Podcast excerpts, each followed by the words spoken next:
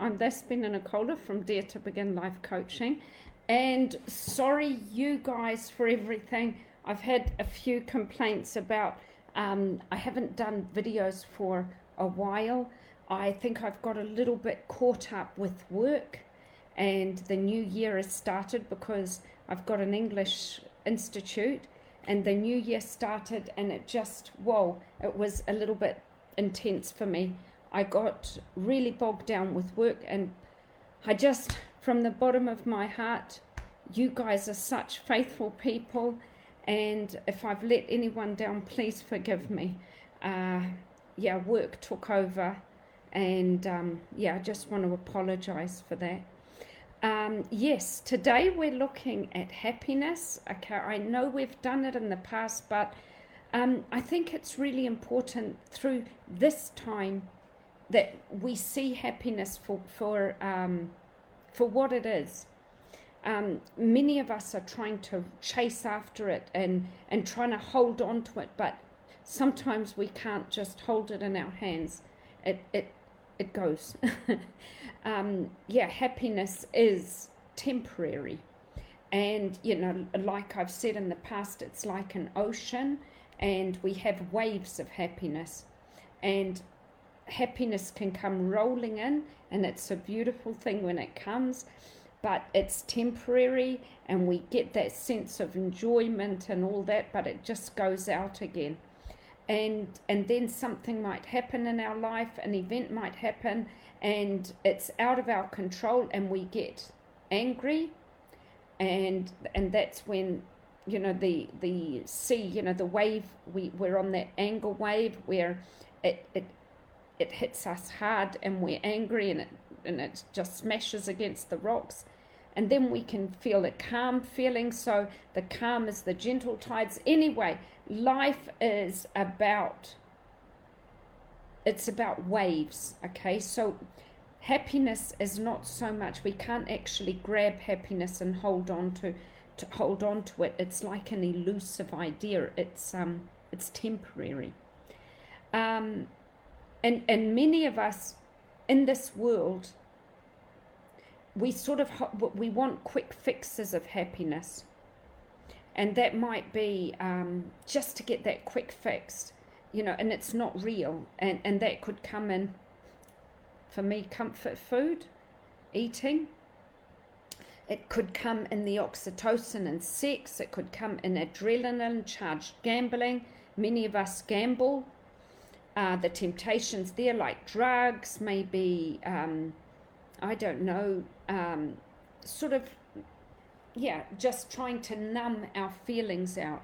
Um, also, many of us are looking for happiness which are quite constructive, and that could be um, trying to get a promotion or even getting a promotion. So they're more constructive temporary happiness. But what happens when you get the promotion?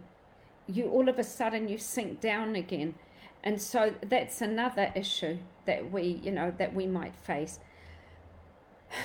yeah, so um, we can't look for the worldly possessions of happiness. That's not going to work. Okay, so um, we've got to look more at an inward happiness. Recently, I have found a spiritual happiness, and it's a happiness from within my soul, within my um, within my heart, within my soul. It's the connection to, for me, it's the connection with the higher power.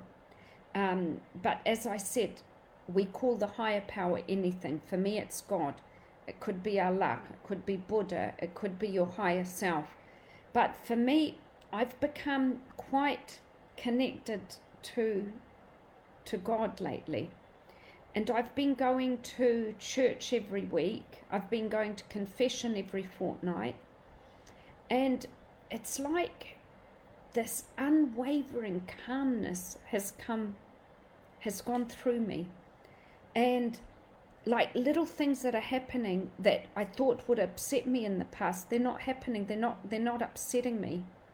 It's just I'm I've got into this like river, this this river of happiness. It's not the excitement maybe of of the oxytocin and sex, or it's not the excitement of gambling or drugs or alcohol, or it's not that excitement that doesn't last.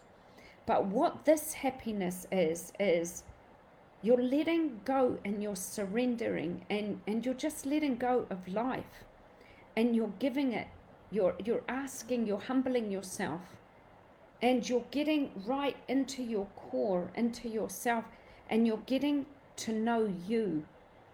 And you're getting help, this assistance, this power from above.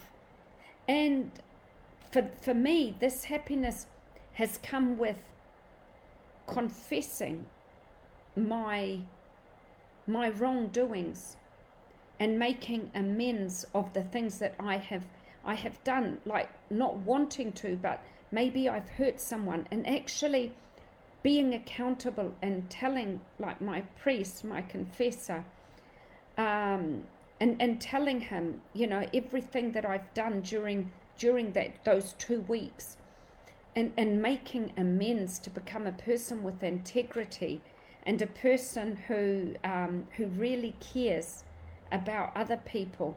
Um, and so it's not this spiritual feeling. It's not. It's it's it's like me being a spiritual being, connected, not connected to this worldly limitation that has got boundaries that has confined me, but actually going into the universe of God, which is so abundant and so much love.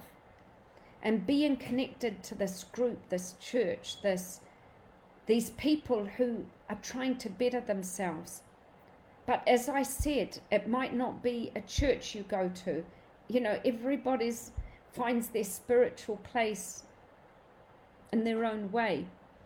Um, there's, you know, Pythagoras, he says, um, Man, know thyself, and thou shalt know the universe and God. And so, through confessing and telling and telling my sins to my father, my spiritual father, I'm getting to know myself and going into the dark places that you know I've wronged people or I've I've let myself down. And making amends and and by making amends you become a much better version of yourself. Um, yeah, and, and the inner world that you go into, where you're not worried about the possessions of this world. I mean, who cares if I'm sitting on a a chair that's worth um, I don't know, a hundred euros, or if, if my chair is five euros. I mean, it's about it's about letting go of of the worldly possessions and actually looking at the gifts of giving and and letting go of expectations like if i if i help someone and even a sinner i mean because i'm a sinner but even if i help uh, if i help someone letting go of the expectation that that person is going to help me back you give because it's the it's it feels good you give because when you're giving it's passing through you this love and you're giving to somebody else. So it's about letting go of the worldly possessions and just go into that spiritual calm, like slow flowing river that won't waver, it's unwavering. We're just all imperfect human beings making the best, doing the best that we can, and you know, just being vulnerable and admitting your faults and becoming better um, yeah, um, yeah. So basically, what it's about is when you come to spirit, darkness cannot be there. Darkness cannot um, cannot touch you, because um, as Martin Luther King Jr. says, darkness cannot drive out darkness. Only light cannot uh, can do that. Hate cannot drive out hate. Only love can do that.